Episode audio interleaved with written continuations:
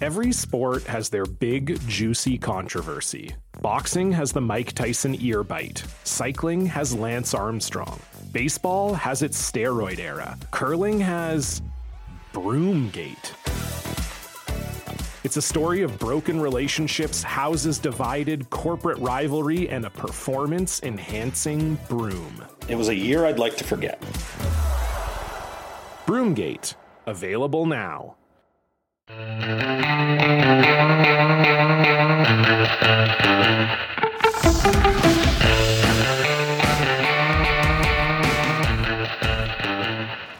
Well, you asked for it and you got it. The first Blair and Barker podcast of 2023. Mr. Barker and myself took some time off over the holiday season. We hope you're doing well. We trust you've all had a good holiday season. We certainly hope that all of you have a great 2023. And Kevin, while we were away, uh, and I told Ross Atkins not to make a trade when I was in Europe. I said, if you're going to get something done, get it done before I go away. And of course, Ross didn't do what I wanted him to do. The Jays ended up making a trade on December 24th. Dalton Varsho, a left hand hitting outfielder, superior defensive outfielder, joining the Blue Jays in return for Lourdes Gurriel Jr. and Gabriel Moreno. And uh, anytime an organization trades its quote unquote top prospect away, Kevin, you are going to get pretty strong reactions from the fan base because we love prospects. most of us would rather win a World Series, but there are there are certain there's certain groups of people out there who who really get into their get into their prospect porn, if I can call it that. And and Gabriel Moreno's a guy who has been front and center amongst Blue Jays prospects for a long time. Um, catcher of the future, called that. You know, I look at this deal, Kev, and and I think it's pretty simple. I ask myself, who makes the Blue Jays better in 2023? Dalton Varsho playing every day, providing a left-handed bat in the middle of the order or Gabriel Moreno being the number three catcher or number two catcher on days that Alejandro Kirk DHs. And and my initial reaction to this deal was I'm going to leave aside Lourdes Gurriel Jr. first. To me, it's about Moreno and and and Varsho. I just think Dalton Varsho helps this team more in a faster way than Moreno does. And the other thing is, if you look at the Jays organization, I mean, one thing they've had difficulty developing, Kevin, uh, you know, is, is a left-handed hitter, and they got this guy for a long time now. Yeah. Okay. Well, this for me had to be done. Right? We talked about this to her blue in the face. We've been talking about this since the second half started of last season about how they needed left-handed power. Now is he a middle of the order bat? Hmm, time will tell because of the adjustments he he needs to make against left-handed hitters and you know the connection of the lower half and the upper half. He's talked about that, and you know we'll get into that a little bit more throughout the times that we're getting to see him play. But this just makes sense, right? You know, could you win a World Series without Moreno on your team? Absolutely. Could you win a World Series without a power hitting lefty who could play a corner on your team this year? For me, in my mind, absolutely not. This had to be done. Like there's there's some things that you have choices that you could do, right? This is just one of those sort of pieces that ah, I can do it, I can take it or leave it. They had to do this, right? You you mentioned you lead off the Lourdes thing. Lourdes to me is a big deal. You look at Lourdes, he's 29 years old. They're not going to pay him any more money. He hit five homers last year. He went from 2021, Jeff, hitting 21 homers to five homers last year. You're losing Teoscar. We mentioned this going into the offseason, that that's the one guy they'd probably trade, right? Two sides. One side thinks very highly of themselves. The other side is, yeah, you can take him or leave it, and it was a good time to trade him. That was Teoscar, and that's exactly what they did. This just Right, makes a lot of sense. Varsho is 26 years old. He's under control for the next three years. He can play four different positions. He sounds like an elite outfielder, which is a big deal. Now, left field will be an adjustment for him. He's not played that a lot. That'll be an adjustment, communication factor, route running, jumps, all the things that go into American League East. How's he going to handle that? But he's an athlete right? And he has tremendous power to the pull side. So, you know, it's for me, this makes tons of sense. And the Moreno thing, if you're the Diamondbacks, this is a plus for you. You're getting a young, athletic guy who is a a guy that you know, needs some work to figure out who he is as a hitter. And the Blue Jays right now just don't have time to develop that. They just don't have no room for Gabriel Moreno right now when they're trying to win a World Series, Jeff.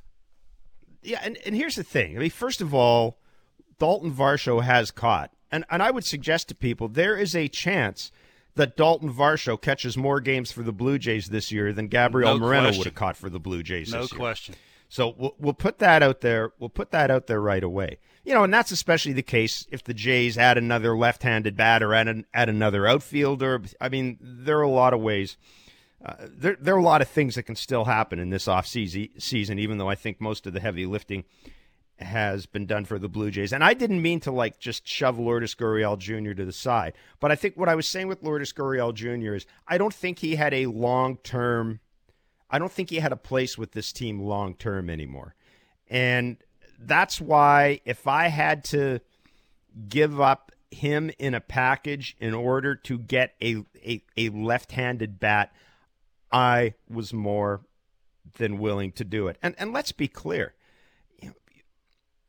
Everything Ross Atkins and the Blue Jays told us about Gabriel Moreno since the end of the season. What were they talking about? They're talking about, well, you know, we might like to see him get some time in the outfield. We might like to see him get some time in the infield. He's played the outfield. We've seen him take balls there. He's played he's played the infield as well. It was pretty clear that for Gabriel Moreno to make the Blue Jays this year, if he made it, he was going to be a utility player. He was not going to come in, you know, unless Danny Jansen or Alejandro Kirk was traded he was not going to come in and be the everyday guy. And you know, I know there's there there was talk with a lot of teams about Danny Jansen, but I think once Teoscar Hernandez was traded, I think the Jays had to step back a bit and say, okay, we can't deplete our our known offense much more. Right? Losing whatever you may think about Teoscar, he was an important offensive player. I think they looked at their catching situation. If Alejandro Kirk and Danny Jansen give you what you got last year, that's one of the best catching tandems in baseball. At that position, you are going to get more out of those two guys offensively than 95% of the teams in baseball are. So you're going to get a lot of offense out of those two guys if they repeat what they did what they did last year. So I just think to me the deal uh, to me the deal made sense. It was a baseball deal. We don't often see those now. It was a baseball deal. And yeah, 4 years down the road Gabriel Moreno may be an all-star catcher. And we may be looking back at this trade a little differently. But we need to look at it in terms of 2023. And does this put the Jays closer to where they need to be? Does it address the concerns we had with defense, with uh, diversifying the offense? And I uh, and yeah, there's going to be a little element of payroll control here because they're up against the collect the the, the the competitive balance tax. That's that's just a fact of life. And it's going to be even more of an issue, Kev, as you well know. If they decide they have to pay Bo and Vladdy long term mm-hmm. at some point, having a guy like Dalton Varsho as your everyday outfielder making maybe four or five million dollars a year for the next two years, uh, there's a value to that as well. There, there, there is, and, and let's be honest, the, the organization as a whole is in a hurry up mode. You just mentioned it. You know, is Bo and Vladdy both getting paid? Probably not. Something's going to happen there. George Springer's not getting any younger. Uh, you, you, know, the the run producer that they have at the bottom of their order, they don't have any, right? If you got a guy you can bring in here, this guy who can get the foot down and get it singing 25 plus times, and is who is left-handed and puts a little bit more pressure. Me and you both talk to opposing managers how easy it is for them to line it up. There's no thinking. You got a hard throwing righty down down there, you put him up, you get him loose, you bring him in the game. Now all of a sudden you're thinking about it because you look at Varsho's numbers, he struggles against lefties, right? So that's a thing that's going to make the other manager think about what he has to do later in games, and it just makes your team better. It, it, it'll allow you and help you go a little bit deeper where you ultimately want to go. This for me is a no-brainer, right? It's the Moreno thing this is what the Diamondbacks had to do. And if you're Moreno, Jeff, let's be honest. You get to go play every day. Like yeah. you would not, you would not get to do that Here's the Blue Jays. So if you're Moreno, you're you're just licking your chops. You can't wait to go to the Diamondbacks because you get to play at the big league level. You may not have got to do that here with the Blue Jays. So coming from the player side, it's a great thing. Coming from the organization on both sides, it's a great thing. I just think this is what they had to do. Now, are they done? Not for me right? We're, we're going to have this conversation. They still need bullpen arms, and they need legit ones. They need some no brainers. They don't have them. John Schneider, for me, still going to have to match up. He's thinking three innings ahead. Poor little Petey's going to stand over and pull out the rest of his hair that he actually still has. It's they're they're still not finished, but for me, they're heading in the right direction. And this is what it gets back to. You mentioned that payroll thing, right? When you start getting guys in their late twenties and their deals are about to be up, and you see the drop in getting it down and getting it singing and creating some backspin like Lord, Lourdes, you move on from it. And you bring in a younger guy who's in his prime. Who you know, I mentioned the, we've talked about this Donnie Mattingly thing. That's a big deal right? Mm. These young guys now who come in and can go up to a guy who's left-handed and say, "How do you do it?" Right? How do you use the whole field? How do you somewhat sometimes use the whole field? So, I just think it's it makes their team better, and and you know it's it's going to make the the opposing manager have to think a little bit ahead, which is a good thing. It's not a bad thing. No, and uh, we'll be joined, by the way, by uh, by Dalton Varsho uh, in in a, in a few minutes, and uh, and and we'll we'll talk to him about uh, we'll ask him about the impact Don Mattingly might have. I mean, if I'm a, if I, if I'm a if I'm a young lefty hitter, uh, is there a better lefty hitter to, to who, whose brain I want to tap into than Don Mattingly? I, I, I think not. So we'll, we'll talk to Dalton about that, and uh, and and get his take on on joining the Blue Jays, and uh, as we said on uh, on on Don Mattingly, who is part of the uh, part of the Jays coaching staff. So this is where we are right now as we wait for Dalton Varsho to join us. The Jays have their major acquisitions this year. They've added Chris Bassitt.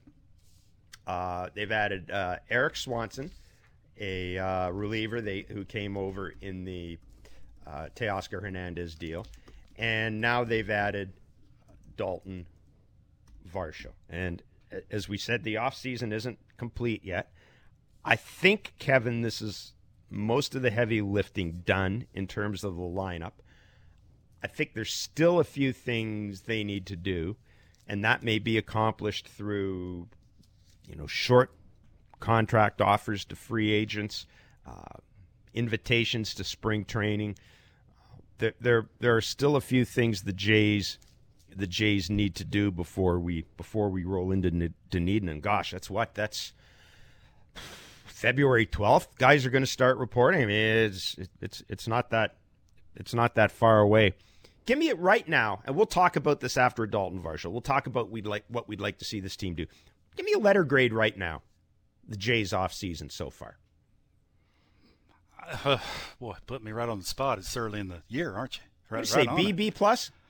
Uh, yeah, I B was going to say I was going to say B minus just because I thought they do more when it comes to solidifying the back end of, of the game. Like you know they need more, right? It's it's the Jimmy Garcias and the Jordan Romanos and the Erik Swansons who didn't even pitch for Seattle against the Blue Jays when the games mattered the most. Like, do you trust these guys? Do you trust John Schneider enough? I do. I think he's a really good manager, but it's just not fair to him to. You look at the team that just won it, right? Dusty Baker's got no brainers. You get a guy up. It's not thinking three innings ahead. It's just that dude's got nasty stuff. He can get lefties mm. right. I don't care where they're at in the lineup. It's his inning. He's pitching. Do the Blue Jays have that? So that's why I'm saying minus instead of a, a legit B. But I think they're a playoff team right now. Are they a World yep. Series? Are they a World Series team? Not in my mind. I mean, they they are a good team. Uh, they're going to give a bunch of teams a, a, a big headache. But this is the thing, right? Is is your goal to be just a playoff team and make a decent run? Or do you think right now the team that you have, if they ended today, Jeff, and they did no more, uh, are you picking them to go deep in the playoffs? I'm not. I mean, I'm not picking yet. them to go to the playoffs, uh, but that that's the thing. So that's for me why the B minus is there. I think their lineup's a little bit longer. I think they're a little bit harder to match up against. Make uh, make managers who, quite frankly, aren't great at managing have to think about who they want to bring in the game because you got a guy that can squish the bug and get some backspin and, and hit a home run who's left handed. That's a great thing. Uh, the rotation's a little bit better, it's a little bit longer. This puts Yusei Kikuchi maybe in the bullpen, so that would make the bullpen a little bit longer. But That's why I gave him a B minus. I just think mm. it's not exactly right when it comes to the back end of the game, and and they need more for me.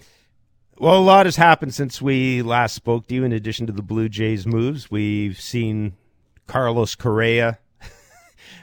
How would you describe what happened to Carlos Correa? We've seen him go from uh, being on the verge of a news conference at the San Francisco Giants to being on the verge of a news conference with the New York Mets, and medical issues have have clouded that clouded that particular contractual situation. I don't think anybody expects Carlos Correa to end up any place other than other than with the Mets ultimately.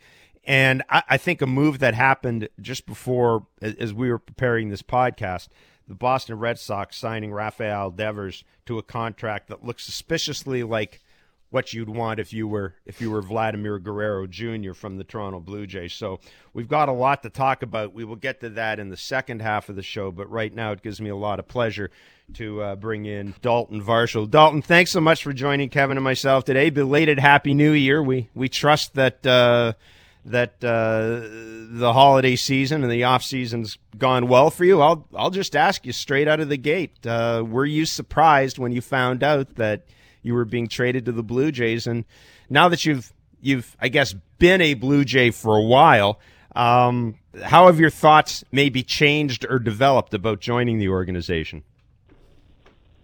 Yeah, I mean, right away I was kind of shocked. Um, I kind of knew that with uh, the GM Kanye, usually it's kind of something super important. So he called me and told me that I was getting traded to the Blue Jays, and right away, I mean, obviously you, you think about like all the friends and all the relationships you've made over the years, and especially it being my first team getting drafted by them, you you always expect that you're going to stay there for a while. But uh, getting traded now to Toronto, I mean, one, it helps my family of being a little bit closer to home, which has always been kind of one of my goals, and and two, it's it's a loaded team to be able to come and win right away and uh, possibly try to get a chance to go to the World Series. I mean, the three years that I was with the D-backs, we we didn't have the chance of being able to make the playoffs, and uh, being able to be there with this team, I think we have a really good chance of doing that. Dalton, I know you're very versatile. You you play four different positions, but left field, you've only made 11 starts at the big league level. What what adjustment do you think you'll have to make by playing that position, if any? Yeah, I think it's just obviously just time. You got to spend some time out there and and being able to read a lot of baseballs coming off the bat and of having the certain angles that you your eyes are telling you to see. So it's going to be a little bit of adjustment. I mean, I know last year of going to right field, it was it was kind of a big adjustment for me because I, I personally have only played right field a couple times before that, and I was kind of my least comfortable position. And uh, but going to left, I I used to play it in high school a little bit, a little bit in college, so I have a little bit of uh, time out there, but just getting out there and being with the guys of with Kevin Kiermaier and George Springer and a couple of the other outfielders of having a good idea of how they play and um, just having a good repertoire of kind of hand signals, kind of kind of no communication things of just having some time out there with them, and I think it could be a lot of fun. I'm so intrigued to, to talk to you about your hitting. You know, since 2021, the second half of, of that season, you started hitting the ball out of the ballpark, and and you know, I, I think the obvious question is I, I, was a young hitter. That you go through transitions of where you just find yourself. Is is that sort of what you've went through? Is that why you're starting to hit more home runs? You know, that second half of the season and into last season when you hit 27 home runs. Can you put your finger on one thing that says this is why I can continue to hit a bunch of home runs and help the Blue Jays? Yeah, I don't. I don't think it's anything about like the home runs. I think it's just about squaring up the baseball and uh, I thought it was a little bit more about not missing my pitch before two strikes because uh, we kind of all go through those little slumps a little bit where all of a sudden you're you're not hitting your pitch and then you get this two strike count and now you're in the pitcher's court of kind of being a little bit down to him of kind of at his mercy.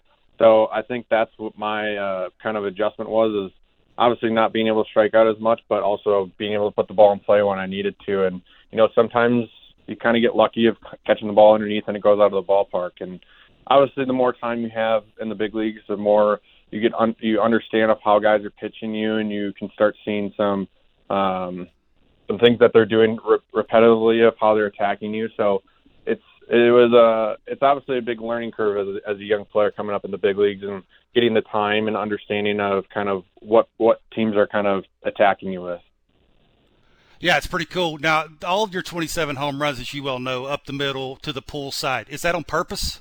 Are you trying to do that? Uh, uh, no. I mean, obviously that that's kind of just the way it happens. Um, I'm trying to get a little bit back to using my backside backside power a little bit more this next year, and um, obviously it's always a constant change of adjustments of with your swing and understanding how your body's moving and we all try to make these little adjustments here and there. And obviously during the season you're just trying to survive and be able to get through it with being able to put up numbers and helping your team win. And last year the in the half it was just like trying to trying to survive help our help our team win in any way possible. And I had to make a couple adjustments with getting my foot down early. And uh, but this year, it's obviously trying to correlate your upper half and your lower half and syncing it together so that you can become a complete hitter like a lot of the guys are on the Blue Jays. I mean, it's a lot of fun being able to watch watch what they've done and uh, being able to take and listen to a lot of those guys of uh, being able to talk and be around them. It's going to be interesting for me to kind of have that next step in my uh, career of understanding of kind of what the elite guys are doing. Dalton, uh, obviously, the uh, an important part of your game as well, and, and, you touched on it, is the defense. And I know when the Jays made this deal, one of the things they talked about was how they'd upgraded their outfield defense with yourself and, and with Kevin, and of course with George, uh, probably in right field now. Um, what makes a good defender? What make I, I I've often wondered because anytime we talk to a, a ball player, most of the time, and understandably, we talk about hitting. But when you look at your numbers, outs above average, you know, the, the defensive analytics, you score so highly in almost all of those all of those categories. Is is that something that comes naturally? Have you always have you always worked at it, or how, how would you explain that? Because to make that transition, you know, from from catching into the outfield and into almost an everyday outfielder, it's sometimes you see guys go from catching to to infield or vice versa, but I mean, that just seems to be such a difficult move.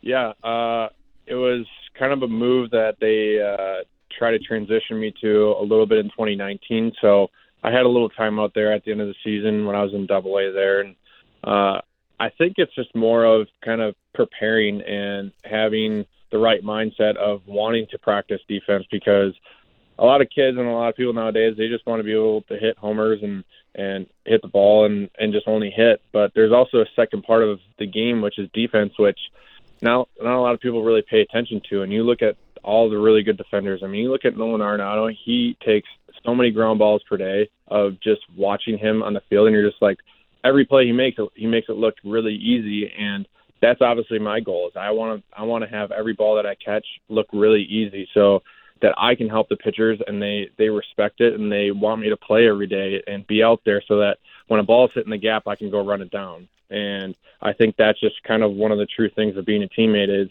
wanting to play both sides of the ball and uh I take a lot of I take a lot of uh, respect and I want to be able to do that for my pitchers to put them in the right position so they're not vulnerable on the mound if they they give up a soft little fly ball that I can actually get to it.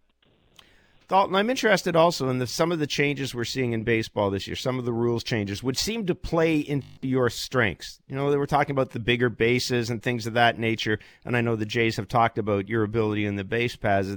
They plan on utilizing that as well. Are, are you interested in seeing what your game is going to look like this year as a result of these changes? Yeah, I mean, obviously the shift's the biggest one. Um, I think it kind of goes back to what baseball was like for me, obviously, kind of growing up with uh, kind of pretty much straight true formation and kind of how I thought the game was always played. And then when the shift kind of came about, it kind of changed a lot of things. Um, but I mean, obviously, there's just a couple more holes. I mean, obviously, we preach upon when we're younger of hitting the ball through the middle part of the field, and uh, if you do catch it up front, usually there's uh, a hole between the first base and second baseman. So obviously that's kind of huge of being able to kind of get back to the old school thoughts, which I've really never left me, and being able to use the middle part of the field. Because when you hit a ground ball up through the middle really hard, you kind of expect it to be a single, as it always was when you were a kid. And um, so being able to see that shift change, it will be really interesting to see how how the alignment's going to really be. And um, I think it also makes it a lot more difficult for um, in middle infielders because they have to have a big big wide range of being able to get to a lot of baseballs. And with the guys that Toronto has up the middle with Bo and and Whit, it's it's pretty special of how much range that we're going to be able to have, and so it'll be interesting to see how teams kind of change their defensive personnel.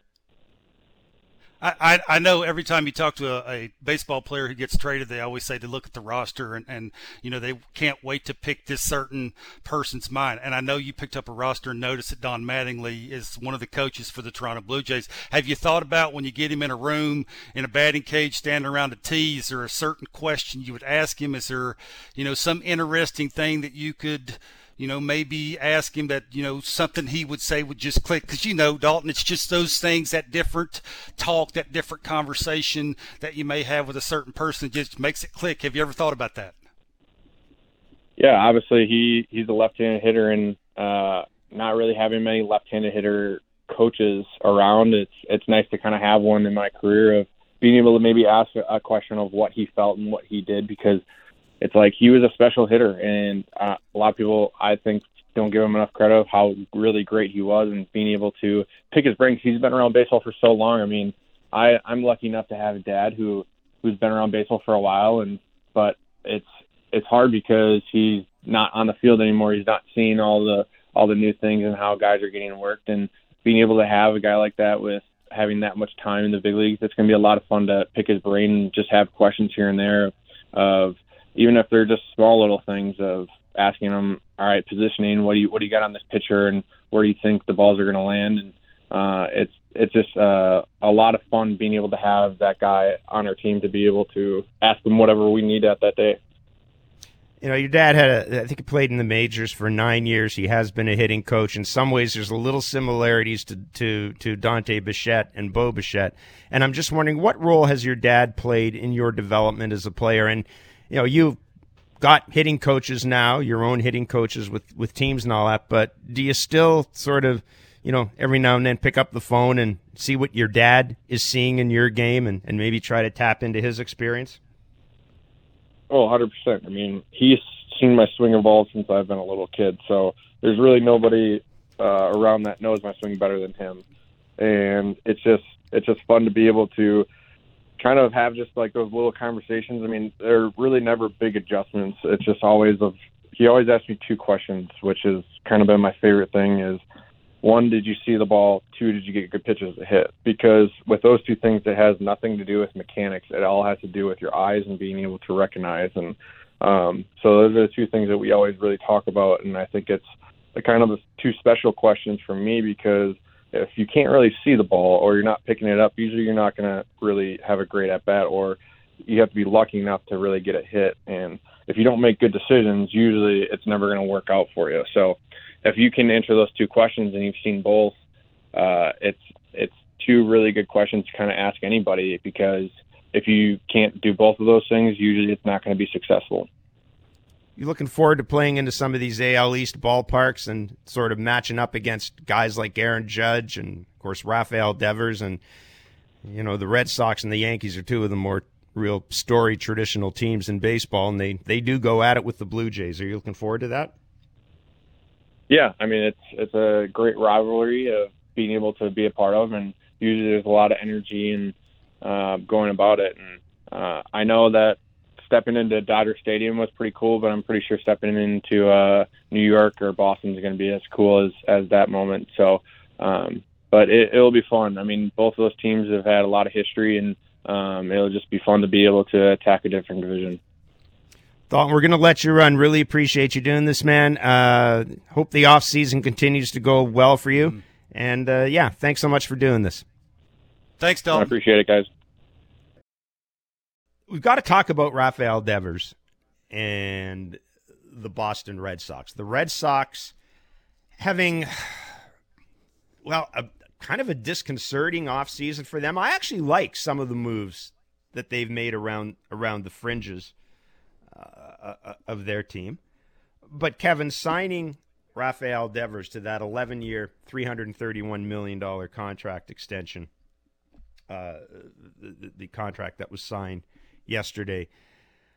First of all, I think it it's it addresses the biggest issue facing the Red Sox this this offseason. They didn't get a deal done with Xander Bogaerts. Of course, we already know they traded Mookie Betts in, in a in a trade that is is going to go down as one of the worst trades in Red Sox history and one of the worst trades in baseball history as well, I think. Rafael Devers is, unfortunately for the Blue Jays, going to be a force in the AL East for the rest of his career. But I have to ask you when you look at that deal and you look at Bo and Vladdy, and you look at how the Jays have dealt with them in their arbitration years, two questions for you. One, do you think it do you think we have a clear idea now of how much a multi-year contract for Bo and Vladdy, what it looks like, or do you think maybe the Jays are sitting there saying, you know, Boston kind of they kind of ragged the puck here a bit. They carried this into the last year uh, before free agency. Maybe we'll do the same thing with Bo and Vladdy. In other words, maybe we'll let this thing play out for another couple of years. By then, we should have a better read on on what these two guys are about. Like you made an interesting point off air to me. What if Vladdy has another year this year like he had last year, and Bo leads the American League in hitting, in number of hits? Like, I think if you're the Blue Jays, you you may have a little bit of runway here. Do you agree with me? Yeah, yeah, well, maybe there's a lot to unpack there. Just, just look at the Devers thing. You, you, you got to figure if you're Devers and you're looking at your organization, you're thinking about your GMs getting lambasted all season for the some of the things that he's doing. The owner just got booed at a hockey game. It's a perfect storm, right? You're, you're free agent. You're a free agent at the end of the season. You know, going into the off season, season's perfect storm. This is something that the Red Sox had to do. And and oh, by the way, Devers is uh, probably a top 10 best player in all of baseball. Easily. So, yep. so that, yeah, absolutely. So that helps too. I, I think this gives you a number somewhere in the ballpark of what Vladdy would be thinking. Because I know if I was Vladdy, Vladdy be 24 in March. Uh, he'd be a free agent in 2026. I'm thinking about it, you know, if I'm rolling into that season before that, and I'm thinking if I'm starting with something, I'm telling my agent it's going to start with 11 and 331. That's what it's going to start. And obviously, you know, some things have to happen. He stays healthy, he continues to get it down and get it singing. The the body type is still there. You know, he's still playing some really really good first base, and the and the Blue Jays are doing their thing. I, I'm that's where it's going to start. The the Bo contract, Jeff. I don't know about you, but I have no idea where that's going to start. Mm. If you, I mean let's be honest. It just seems like the relationship between the Blue Jays and Bo Bichette. I don't know about you, Jeff. I just don't think it's real good. So, how do you sit back and think about what the con- what his contract would even start? Like, would you even have a number of years that you would give Bo well, Bichette? Like, I don't. I just don't know how you would even attack his his contract. That's that's a great point because look at the contracts that shortstops are signing. No question. Yeah, uh, seriously, if you're if you're Bo Bichette, you might have a sense of what your value is. But if you're the Blue Jays, I mean, how do you how do you factor in his value, weight against Vladdy Jr.'s value, keeping in mind that shortstops are just getting. I mean, the, the deals they're getting now are are outrageous. Like I, it's I'm with you. I asked somebody at the organization at the end of the year about about Bo and Vladdy because I'm like you. I've always kind of thought there've been a little, you know, there've been some strains, right? Bo had the blue. Bo uh, forced the Blue Jays to renew him. Now, I mean, that's you know, it doesn't. It, that's a sign. It's not necessarily. I, I don't get as carried away with it as some people do. To me, it's not that dramatic. To me, it's basically Bo saying, "Hey, I'm worth more, more than you're giving me." Alek Manoah did it as well, by the way, saying, "Hey, I'm we're worth more than you're giving us. We're not going to agree to that. Uh, we're not going to, you know." When we sit down and talk seriously about a contract, we want you to understand that we we're not taking any cut rate here. We you know when we sit down to negotiate we want you to understand that we want we want a lot of money that we we value we value our skills um, but I asked someone about that, and, and, and I, I, had, I said the same thing. I said, I just get the sense that there are more strains with Bo than Vladdy. And the person who uh, whose opinion I really trust in the organization said, I think you're looking at it wrong. Said, I think it's more complicated to get a deal done with Bo than it is with Vladdy. because of the position and because of the fact that contracts like you know Fernando Tatis Jr. and Bogaerts, I mean, a lot of the the shortstop contracts have just really exploded and and really had a major impact on that market. So I think that's the word I'm going to use. I'm going to say that the relationship between Bo and the Blue Jays is a little more complicated than the relationship between Vladdy and the Blue Jays. But Kevin, one of the things people need to keep in mind here too is neither of these guys need the money. They come from families with money because their dads were ball players. So this isn't a situation where you know the Atlanta Braves are going to be able to under undercut somebody because the guy needs money to feed his family or take care of his parents, which you know in a, couple of cases with the Braves, Ozzie Albies, that they needed that. That that was that was life changing money.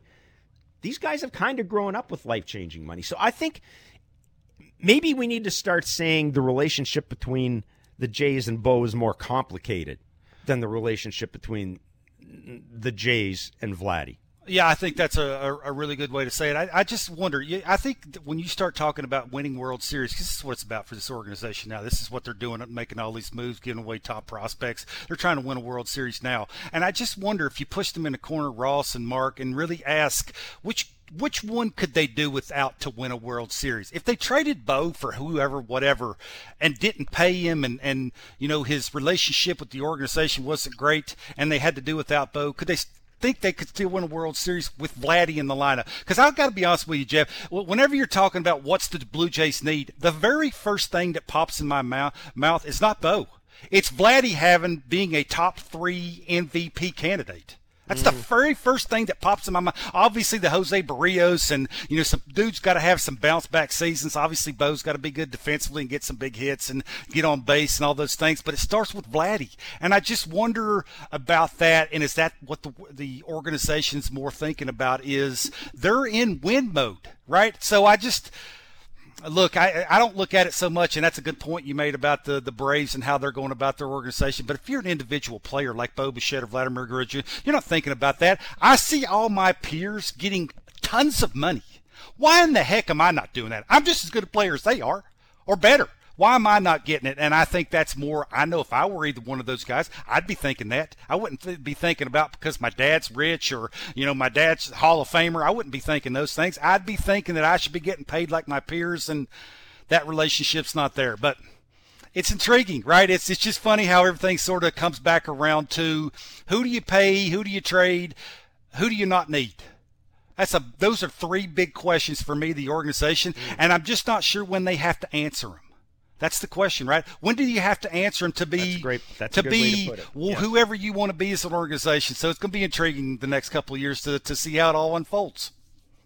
And, and, I guess if, if you know if you're a Blue Jays fan and you're looking at the situation, the, the one thing I would say is it's pretty clear that ownership is committed to spending money in this payroll. That if it can get done, they will get it done with these two with these two guys. But I've gone from thinking, you know, that you got to get a deal done with one of these two guys this offseason to looking at what the Red Sox are doing and think, you know what, maybe maybe I don't need to sign that big 11 year them to that big 10 year deal yet. Maybe I can give them a deal that covers the rest of their ARB years.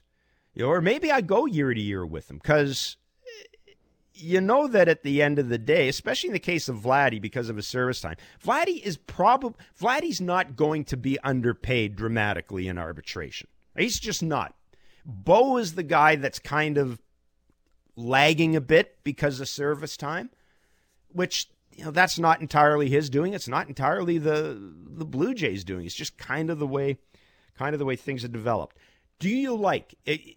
Because we talked about this earlier in the year with the Red Sox, and I thought the Red Sox had to sign Rafael Devers. Xander Bogaerts would have been great. But but Kev, I think they absolutely had to sign Rafael Devers. Yeah, again, this is this is a, a, rich guy getting booed at a hockey game. Uh, that that that for me, and the way the off seasons went, and who they've traded, and John and, Henry, yeah, absolutely, who they haven't, you know, tried to bring in and make their team better, and you know, I just for me, I, this is sort of an organization looking at kind of big picture here, thinking that, you know, you're seeing the Yankees being the Yankees right now with who they've added. The Blue Jays have turned the corner. The Orioles are getting better. The Rays are always the Rays. Where do they rank if they even made a couple of moves, right? They'd still be fighting for fourth and 5th mm-hmm. place in the American League East. So I just, it's very hard in a market like this to, to take a step back and not spend the money that all the fans and every piece of media thinks that you should be spending.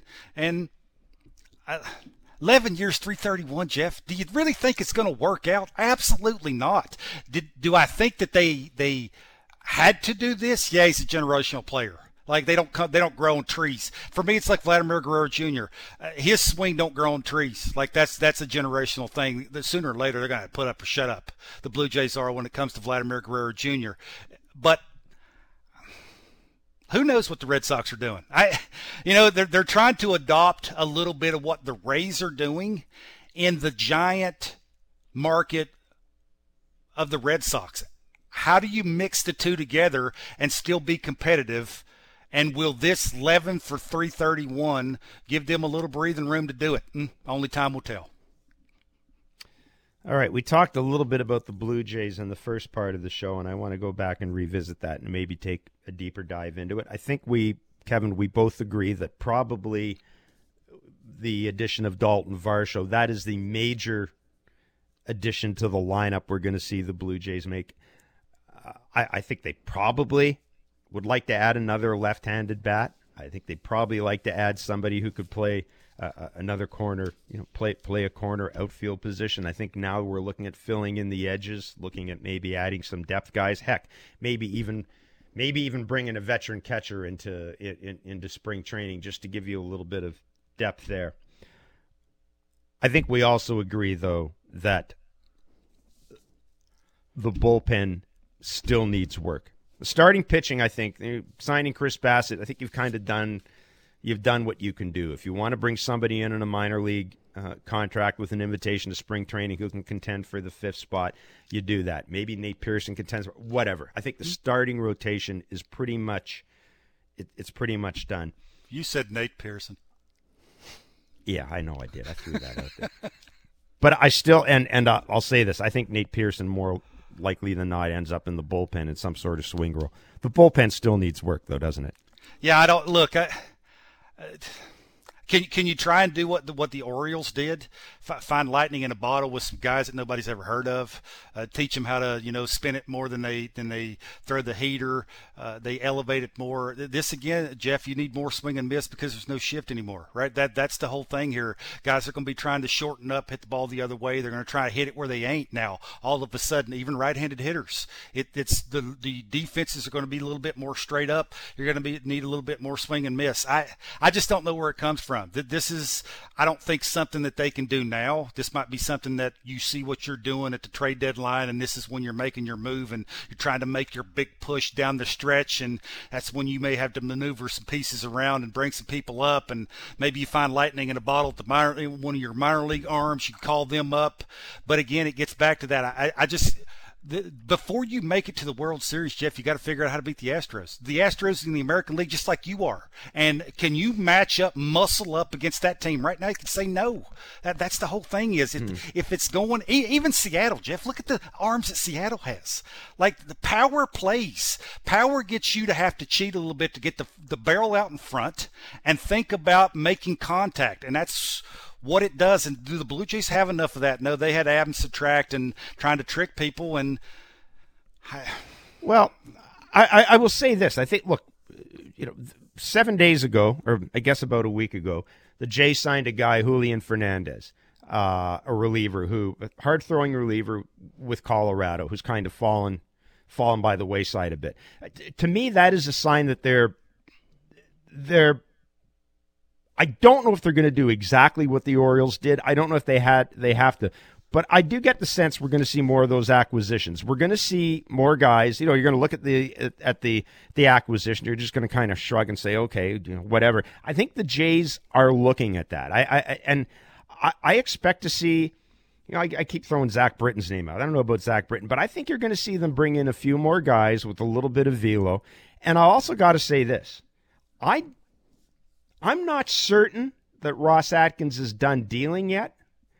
I look at Santiago Espinal and I look at some of the teams that are looking for middle infielders, and I still, in the back of my mind, can see a path forward where maybe somebody like Addison Barger has a good spring.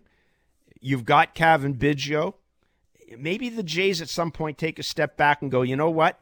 We have enough offensively. We have enough coverage defensively. Maybe they look at trading Santiago Espinal to a team like the Chicago White Sox for, you know, a Liam Hendriks. And, and that's just the name that's out there. I think that's the, the next move to watch. I'm not saying they're going to do it.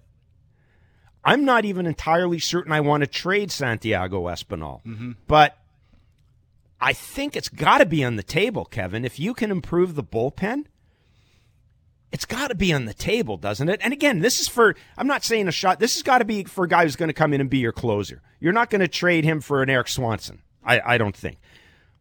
But I'm going to kind of keep an eye on that situation because I, I think there may be something, there may be something brewing there. Yeah, it's a good point. Santi's, uh, you know, his, his value is probably never going to be higher, you know, coming off an all star and, and, having the season that he had last year. Now he had a, some tail off end of the season just because of the the rigors of an entire season. It's not the easiest thing to go through, and and the, what's between the years and trying to you know have the quality of bat every single time from the All Star break on. It's not the easiest thing to do. Yeah, I'm with you. Look, it's about winning a World Series. It's not about you know keeping feelings where they should be. It's it's a it's a. I just mm-hmm. wonder if say Bo Bichette was to go down, who's playing shortstop? Matt Chapman ain't playing shortstop. So that's my only. I'm with no, you. That's... Sometimes you got to do things you got to do to win a World Series. But Jeff, let me ask you a question. In a playoff game right now, who's pitching in the seventh inning for the Blue Jays? They're winning. They're winning one nothing. Who's pitching the seventh inning? I mean, I'd like it to be Jordan Romano and have somebody else come out in the ninth inning, but I can't give that answer, can I? No, you cannot. That's the thing here is until they actually solidify the seventh inning. Uh, Yimi Garcia, I look, I, I, could take it or leave it, but I like it because he's been there and done it for. He can add and subtract. You know, he he's he can get lefties and righties out, and when he's locating the heater and it's up and it's got the extra gear like it had at the end of the season when he had the little break, it's okay, right? I'm okay with that. And he's pitched against some big time guys in some big time time spots. So I'm okay with that. Jordan Romano, you got to be careful. The velocity's there, doesn't abuse the slider. Yeah, I guess I'm with you. Mm-hmm. But right now, Jeff, who's pitching the seventh inning? And until they get that guy, how do you take the Blue Jays serious? That's what they need. When you're going up against the big, big time teams, which is what you're trying to do, that's what you have to have. You got to give these guys no brainers. John Schneider is not always going to make the right move. If he does, bringing the guy in doesn't guarantee that he's always going to throw the sinker where the sinker has to go, right? Right.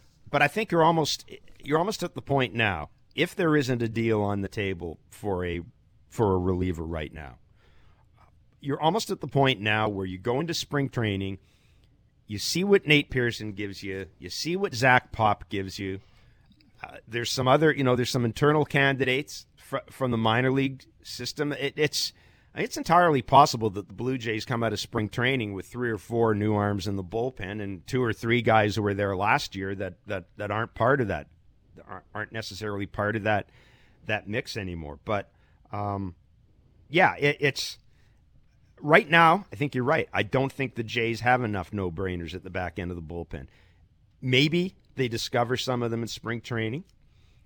But I still, I, I've thought this all along that there is still a deal to be made to address the bullpen concerns of this team. I, I, think the lineup's pretty much set, with the exception of, I don't know, maybe you bring in a, a utility player, as I said, an, a, another outfielder to play a corner outfield, take some games, yeah, allow you to, to move Dalton Varsho behind the play. I mean, whatever. Just that that guy. He's your fourth outfitter is important, is what you're saying. He's important with Kiermaier and George Springer. Yeah. You know they're probably going to get hurt. Knock on wood, they don't, yeah. but they're probably going to. Your that fourth guy is going to be important. To your point.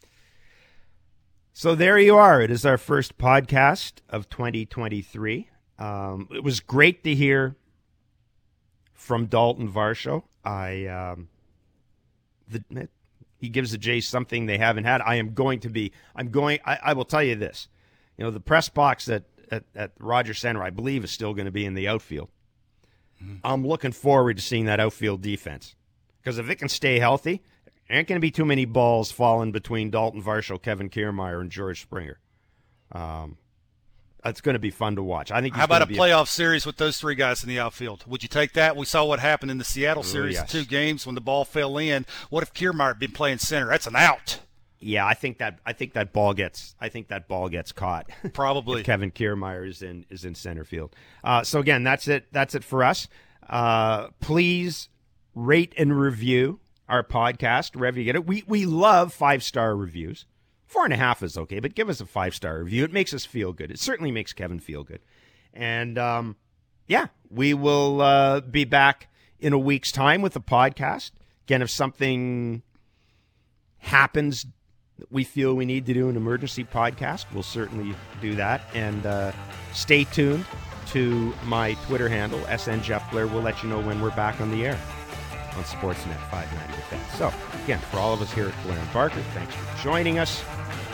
We'll speak again soon.